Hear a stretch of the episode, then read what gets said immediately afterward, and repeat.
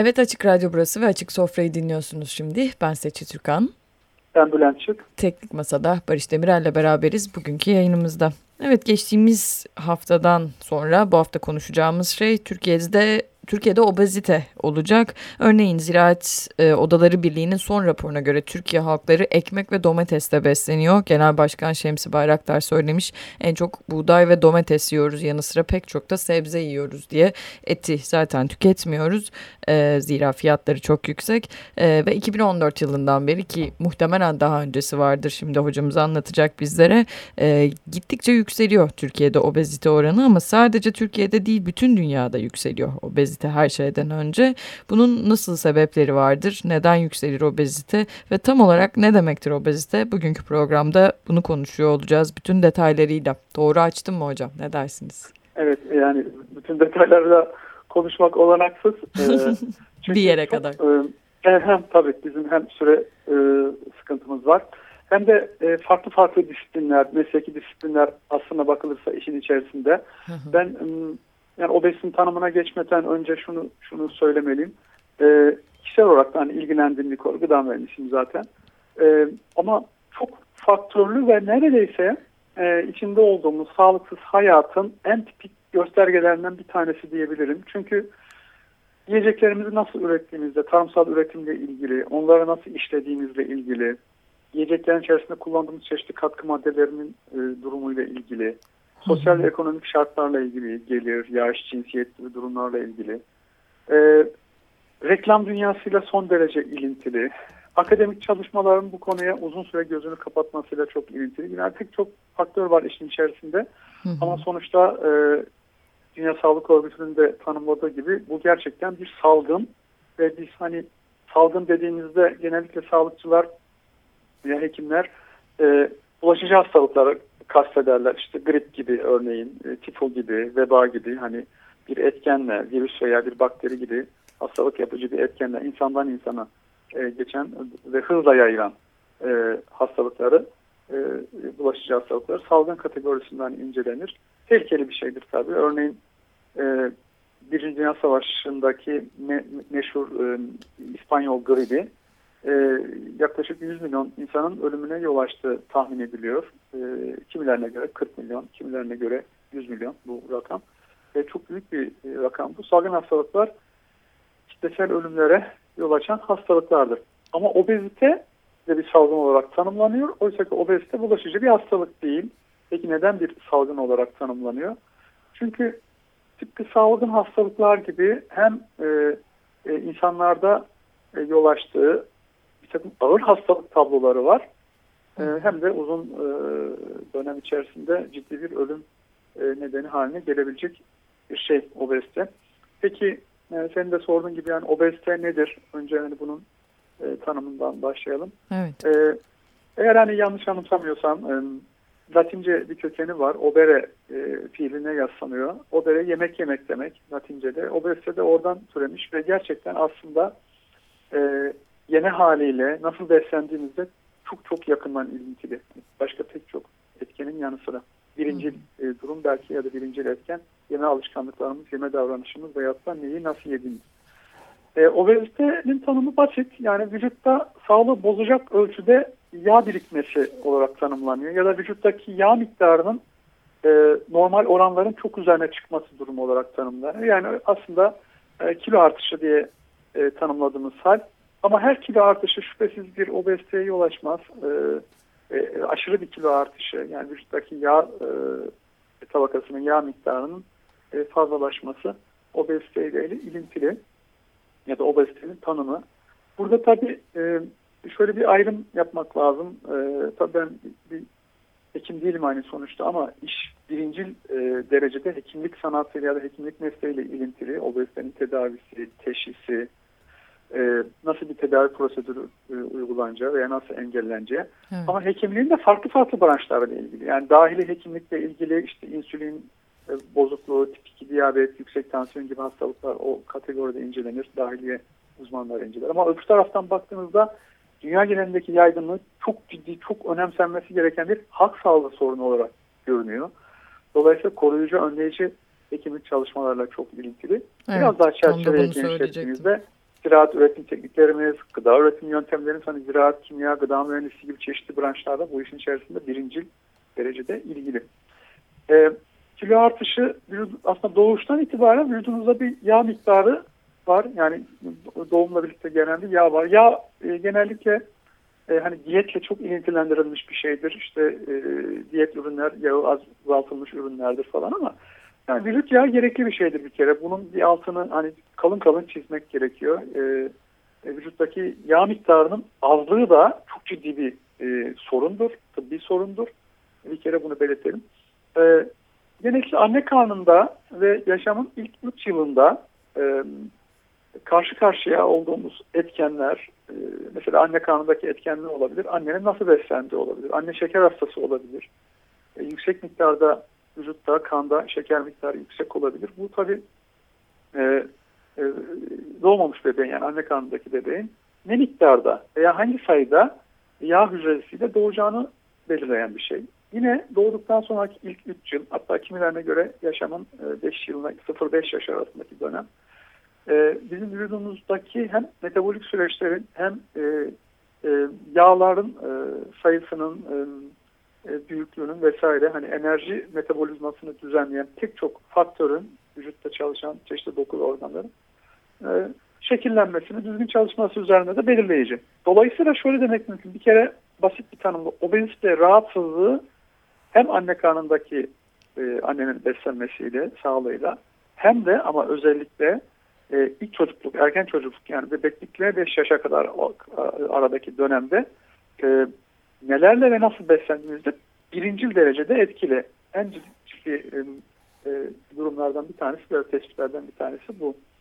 E, ama hani başka neler olabilir? İşte hareketsizlik, insanın bilişsel davranışlar özellikleri, e, bazı genetik rahatsızlıklar, doğuştan gelen bazı genetik rahatsızlıklar, hormonal dengesizlikler, e, bunlar da obeziteye yol açan. Bir programda şunu konuşmuştuk örneğin obezite sebeplerinden biri belki bağırsak faunasının bozulması bile olabilir demiştik. Çok mümkün çünkü obezite vücutta yani e, pek çok organın ya da sistemin hı hı. E, çalışma düzeninin bozulması ile ilgili. Mesela hangi organlar bunlar? Beynimizde hipotalamus, bütün enerji metabolizmamızı kontrol eden bir e, merkezi e, e, organdır. Evet. E, bağırsaklarımız, bağırsaklarla beyin arasındaki vagus siniri yine iştah vesaire acıkma, tokluk hissi pek çok şey üzerinde belirleyicidir. Karaciğerimiz, karaciğerde işte aldığımız şekerin nasıl işlendiği, nasıl metabolize edildiği, insülin salgılayan ki son derece hayati bir hormondur. Kan şekerini belli bir düzeyde tutar insülin hormonu. Primer görevi bu. İkinci görevi de vücuttaki e, glukozun yani kan şekerinin e, hücreler tarafından kullanılmasını sağlar. Enerji olarak kullanılmasını sağlar. Bu da çok e, önemli. E, böbrekler vesaire hani pek çok e, e, organın düzgün çalışması, birbiriyle koordine içerisinde çalışması önemli. Peki bu koordinasyonu ne bozar? Bunlar e, kritik. Ama e, ona geçmeden önce e, obezitenin yol açtığı ciddi sağlık sorunları neler ona hani e, değinelim. E, bir kere obezite... Belki e, ondan da önce küçük bir müzik molası he, verelim he. mi? Burada, ha, olur tamam iyi olur. Burada bir kısa ara verelim ondan sonra 10 dakikamız kalacak uzun uzun konuşma imkanı bulabiliriz. Uzun uzun tamam. dediğim lafın tamam. gelişi gerçekten. Tamam. Ee, The Moody Blues dinleyeceğiz bugün. Evening geliyor şimdi açık sofrada. Sonra devam edeceğiz.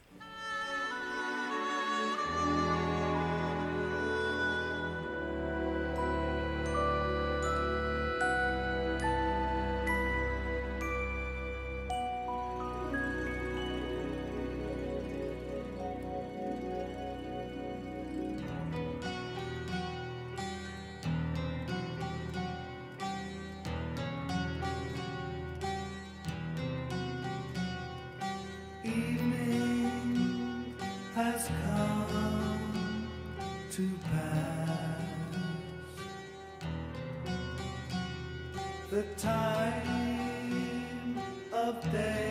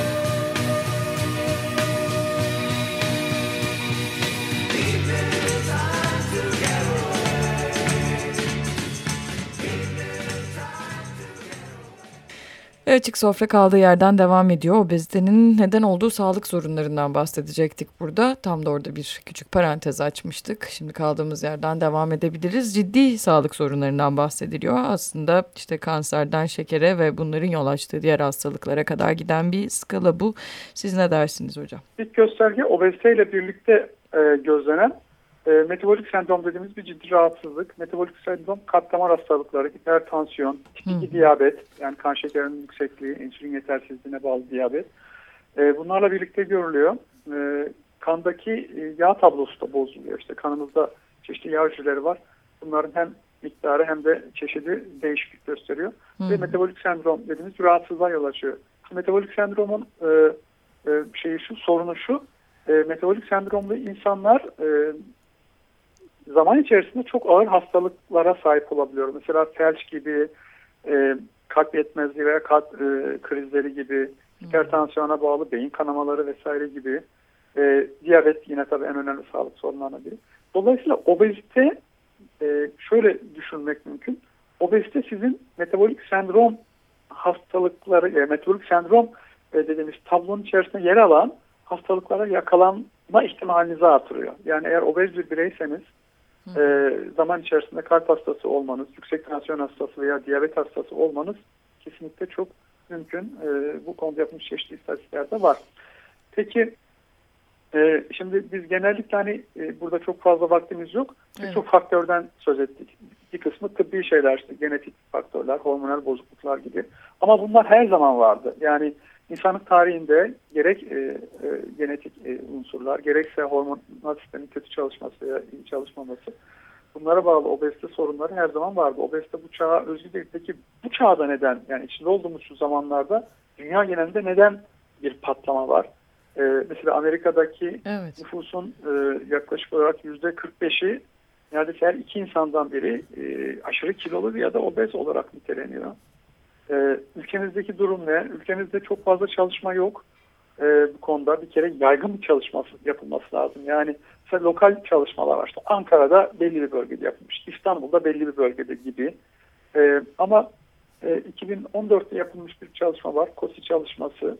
E, Türkiye'deki özellikle çocukluk çağında obezitenin izlenmesiyle ilgili bir e, e, araştırma. E, bunun ön raporu e, önemli. Bu ön rapor e, e, yani çocukluk çağı obezitesinin ülkemizde e, %6,5 oranında görüldüğünü söylüyor e, çocuklarda. Yani bu 0 yaş 17 yaş arası olarak düşünelim bunu. Fazla kilolu oranının da yaklaşık olarak %14,3 olduğunu söylüyor. Yani bu şu demek e, ülkemizde 0-18 yaş arasındaki çocukların e, %14'ü fazla kilolu, %6,5'u da obez. Şimdi diyeceksiniz ki bunlar ne anlatır? Şöyle bir şey söylersek daha iyi anlatmış olacağız. 0-18 yaş grubu 2006 yılına göre 22 milyon küsür, e, tam küsuratını bilmiyorum. Bu 22 milyonun aşağı yukarı %23'ü, %24'ü aşırı e, kilolu ya da obeziteye yatkın. E, rakamsal olarak ne yapıyor? Yaklaşık olarak 6 milyona yakın çocuk yapıyor ki bu gerçekten olağanüstü bir durum rakam. ve alarm durumumuza geçmemizi e, sağlamalı. E, peki neler obeziteye yol açar ve obezitenin etkenleri nelerdir? Biraz onun üzerinde duralım. Evet sürekli yemek Hızlıca- yemek değildir herhalde yani bu 6 Ee, milyon çocuğun şimdi büyük imkanları yoktur. Aslında insanın e, yemek yemeyle ilgili alışkanlıklarını da zaman içerisinde değiştiren bir rahatsızlık. Hmm. Şöyle bir şey, neler yol açıyor? Pek çok etken var dedim. Mesela obezojenler var. Obezojen, obez yapıcı toksik kimyasallar. Daha önce bir programda değinmiştik buna başlık olarak ama ayrı bir başlık halinde bunları incelememiz lazım. Mesela DDT. DDT bütün dünyada kullanılan bir e, toksik kimyasal maddeydi. E, kansere ve çeşitli hastalıklara yol açtığına ilişkin bir takım bulguların ortaya konması nedeniyle yasaklandı. Ama son yıllarda DDT ile ilgili çalışma 40 yıldır ülkemizde kullanılmıyor. Dünyada da pek çok ülkede en az 30 yıldır 40 yıldır kullanılmayan bir kimyasal madde DDT ya da DDT işte hani DDT diyorum. Ve DDT'nin e, çevredeki kalıntısı çeşitli gıdalarla vücudumuza alınabiliyor ve vücutta karaciğerde ve çeşitli organlarda DDT DDE dediğimiz yani DDE olarak nitelenen bir başka kimyasala dönüştürülüyor. Bu kimyasal vücutta 10 yıl kalabiliyor ve tipik etkisi kilo alımı süreçlerini yöneten hormonal sistemi bozuyor. Mesela böyle bir etkisi var. Obezojenler dediğimizde dışarıdan gelen çeşitli toksik kimyasal maddeleri düşünebiliriz. Ee, ama yine de tabii bu bunun etkisinin küçük olduğunu söylemeliyim. Temel mekanizma yani obezojen şey pardon bizi obezleştiren, kilo almamıza neden olan temel mekanizma yiyeceklerin içerisindeki şeker miktarı. Ee, çünkü obezite salgınının yıldan yıla artışıyla dünyadaki özellikle işlenmiş gıdalarda yani gıda endüstrisinin e, ürettiği çeşitli gıdalardaki şeker miktarının e, fazlalaşması arasında bir korelasyon var, bağlantı var. Hı hı. Ve bu sadece bir kuru bağlantı olmaktan öte e, çeşitli tıbbi çalışmalar, hormonal sistem üzerine yapılan çalışmalar, diyabet üzerine yapılan çeşitli araştırmalar, e, dışarıdan yediğimiz yiyeceklerle aldığımız şeker, sadece yiyecekler değil tabii içeceklerde, şekerli içeceklerde özellikle. E, bu e, yiyeceklerle, içeceklerle aldığımız yüksek miktarda şekerin vücudumuzda metabolize edilemesinde problem olduğunu, yani vücut bunu bir şekilde kullanacak. Nasıl kullanacak? Karaciğer gelen şekeri işleyecek. E, şeker sonuçta vücut için çok gerekli bir madde. Glukozdan bahsediyorum. Evet. E, beynin e, ihtiyacı çok fazla glukoza. Vücudumuza giren glukozun üçte birini tek başına beyin tüketir. E, hücrelerin sağlıklı çalışması için de glukoz gerekli. Ama şüphesiz yani hangi miktarda glukoz o çok önemli. E, problem şurada gıdaların albenisini artırmak, satın almasını e, yükseltmek e, veyahut da gıdadaki e, tadı iyileştirmek demeyeyim ama tadı e, şekerli kılmak e, diyelim hani söyleyemedim. Cazibesini artırmak aslında. Evet. E, için şeker katılan bir şey. Bunun tabii bir tartışması var. Uzun yıllar 50'lerde 60'larda insanların kilo alımı üzerinde şekerli gıdalar mı yağlar mı etkilidir tartışması. Epey bir süre yağların problemi olduğunu düşünüldü ve 70'lerde 80'lerde 90'larda diyet gıda furyası tüm dünyayı sardı. Yani yağı azaltılmış ürünler. Oysa e, şu an geldiğimiz noktada yağ azaltılmış ürünlerin değil şekerli gıdaların yani içerisindeki şeker miktarı yüksek olan gıdaların e, obeziteye neden olduğuna ilişkin çok fazla bulgu ve kanıt var. Hmm. Şimdi m, e, şöyle bir şey söyleyeyim, örneklemek için söyleyeyim. Yani bu şeker miktarının fazlalığı dediğimizde insana hiçbir şey çınlamıyor. Şekersiz ürünler var. Mesela su bunlardan bir tanesi. Evet. E, hayati bir içecek. Ne bileyim bizim geleneksel kültürümüz mesela ayran şeker içeriyor yani şeker eklenmiş bir ürün değil. Yoğurdun sulandırılmasıyla yaptığımız ürün. Şalgam suyu örneğin. E, hiç şeker içermeyen bir üründür. Havuçun fermentasyonuyla üretilen bir içecektir. İşte Güneydoğu Anadolu'da, e, Adana vesaire bölgede çok tüketilir. E, bu benzer içecekler bulmak mümkün. İşte haşlama, karlama vesaire gibi. Şimdi e, bu gibi içeceklerle meşrubatları kıyaslayalım. Örneğin işte kolalı içecekler. Her türlü kolalı içecek. E, çocukların, gençlerin çok tükettiği e, bir takım gazozlar, e, Evet. ice tea vesaire gibi hani işte buzlu çay falan filan hikayeler hepsi hikaye tabi onların içinde sayman yok. Değil mi? E, onlardaki şeker miktarını e, örnekleyeyim. Mesela e, çok satılan düz gazoz, e, marka ismi e, vermeyeyim. Bir sürü marka var ve hepsi için geçerli bu söylediğim. Diyelim ki e, bir litrelik bir kolalı içecek aldınız. İçerisinde kesme şeker cinsinden yani çaya attığınız kesme şeker cinsinden şeker miktarını söyleyeyim. E, Bir litre kolanın içerisindeki şeker 54 tane. 54 tane kesme şeker ve denk şeker var. Yani siz bir, bir litre suyun içerisinde 54 tane kesme şeker atın onu eritin. İçebilir İnanın öyle bir içeceği içemezsiniz. Evet. Öğürürsünüz yüksek şekerden ötürü. Nasıl bunu mümkün kılarız? İçerisine fosforik asit koyarız. E, karbondioksit koyarız. O şekerli tat baskılanır. E, ve siz bu, bu içeceği aslında normalde içemeyeceğiniz bir şey içersiniz. Gerçekten öyle. Peki hani diğer gazoz vesaire meşrubat dediğimiz alkolsüz içeceklerde durum farklı mı gazlı içeceklerde? Uluslararası literatürde de soft drink olarak adlandırılır bunlar. Onlarda da benzeri bir durum var. Yani 50 ile 60 arasında değişiyor kesme şeker cinsinden içerdikleri şeker. Bu anormal bir şey. Yani şöyle söyleyeyim. e, tek bir insan iki bardak, üç bardak bir meşrubatı bir gıda önünde içebilir. Bir fast food'un yanında yediği, yediği herhangi bir şeyin içerisinde. E, ve çocukların bu tip ürünlere karşı e, şeyi daha yüksektir. Tüketme eğilimi daha yüksektir. Evet. E, iki bardak, üç bardak e, böyle bir içecek içtiğinizde iki bardak diyelim su bardağı yani yarım litre civarında bir e, içecek almış olursunuz. Yaklaşık 25-26 tane kesme şeker aldığınız anlamına gelir bu. Böyle bir ım, içecek sonrası kan şekeriniz çok hızlı bir şekilde yükselecektir. vücut bu şekerle baş edemeyecektir. Kan şekerinin yüksekliği dokularımız ve organlarımız için ciddi bir sağlık sorunudur. Böbrek iyi çalışmaz, beynimiz zarar görür, kalp zarar görür, kalp damar sisteminin yapısı bozulur vesaire. Dolayısıyla vücut hızlı bir şekilde şu kararı verir.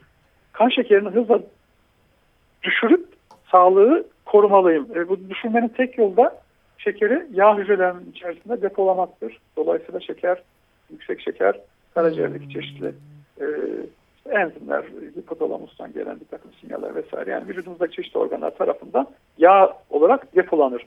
Dolayısıyla kilo alımının primer e, faktörü yani en başta gelen faktörü e, yüksek miktarda şeker içeren bir beslenme rejimini uygulamaktır. Çocuklar bu konuda e, çok büyük tehlike altında. Çünkü e, bunu şöyle düşünelim. Sadece alkolsüz içeceklere örnek vermeyelim. Aklınıza gelebilecek her türlü şekerleme, her türlü unlu mamul, altını çize çize söylüyorum. Yani bisküviler, krakerler, işte atıştırmalıklar, abur cubur, ıvır zıvır gıda olarak nitelediğimiz her şey e, çok ciddi miktarda şeker içerir. Evet, son iki dakikamız maalesef bu arada. dakika. Kan şekerini çok hızlı yükselten yiyeceklerdir. Bunlar Hı hı. ve biz bu yiyeceklerle beslendiğimiz sürece istediğimiz kadar hareket edelim. İsterseniz sürekli hareket yapın, spor yapın. Ne yaparsanız yapın kilo veremezsiniz. Çünkü bir süre sonra vücudun enerji metabolizmasını kontrol, kontrol eden ve pek çok dokunun ve organın işin içerisinde olduğu sistem bozulmaya başlar. Hareketle, sporla kilo veremez hale gelirsiniz ki obezitenin en kritik e, durumu da budur. Peki ne yapmak gerekir? Şeker alımını kesinlikle azaltmak, mümkünse bu tip abur cubur gıdaları çocuklardan özellikle altını çiziyorum. Çocuklardan mutlaka uzak tutmak gerekir.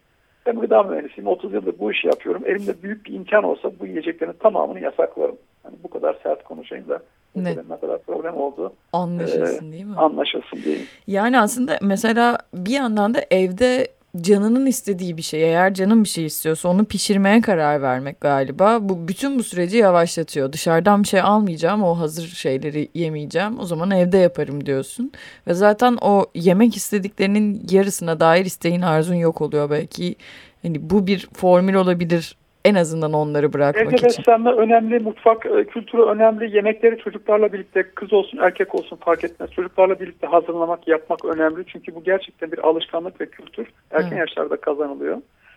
Bir de tabii pek çok başka faktör var. Bunu biz gene e, bu konu üzerinde duralım biraz. Söyleyemediğim çok şey oldu. Bu obezojenler konusu önemli, reklam dünyası önemli. Çocukların sosyal haklarını nasıl koruyacağız? O çok Hı. önemli. Çünkü insanlara tercih edebilir gibi bir şey var. İşte insanlar e, az yesinler, çok yiyorlar. E, biraz da çok fazla hareket yapsınlar. Az hareket ediyorlar gibi böyle bir manasız bir e, formülasyona sıkıştırılıyor bu kilo Evet. alma ve obezite sorunu ama durum öyle değil. Evet yani tek başına işte masa başı çalışması da değil mesela öyle bir hareketsizlik hali de değil tamamen yeme içme alışkanlığı ve işte ulaştığımız yiyeceklerle alakalı aslında ya, yani. şöyle bir şey söyleyeyim hızlıca. E, herhangi bir gıda maddesine bakın bu atıştırmalık vesaire işte içecekler şunlar bunlar. Üzerinde kilokalori cinsinin enerji miktarını gösterir. Diyelim ki üzerindeki enerji işte 100 e, gramında 300 yazıyor. Tamam mı? 300 kaloriyi siz yakmak için bir saat en az bir saat orta tempoda koşmak zorundasınız. İnanılmaz bir Ee, şey bir değil mi? küçük küçük paket bisküviden ya da bir küçük paket bir şeyden bir bardak koladan bir bardak alkolsüz içecekten çeşitli gıdalardan bahsediyorum içerisinde. Böyle 300 kalori içeren herhangi bir gıda. Bunları bir öğünde yersiniz. Üstelik doymazsınız da onu da söyleyeyim yani. Tabii değil mi? Üstüne hemen acıkıyorsun da hatta böyle o Ders- an. ders çalışırken çocuklar özellikle bir şey izlerken Evet. e, işte herhangi bir şey beklerken e, ara öğünlerde rahatlıkla tükettikleri şeyler bunlar. Evet. Kolay bulunan, ucuz, fiyatı 1 lirayla 5 lira arasında değişen ürünlerden bahsediyoruz. Evet. Son derece ucuz. Evet bugünlük de bitirmek zorundayız şimdi. Ee, obeziteyi konuştuk. Zamanımız yettiğince diyelim. Hatta biraz da açtık süremizi. Çok teşekkür ederiz hocam. Yine Antalya'dan bize bağlandınız Devam ve gene bu konuya. evet aydınlattınız. Haftaya burada olacak yine açık sofra. Ben Seçil Türkan. Ben Bülent Çık. Teknik Masa'da Barış Demirel'le birlikteydik bugünkü yayınımızda. Yine görüşmek üzere. Şimdilik hoşçakalın.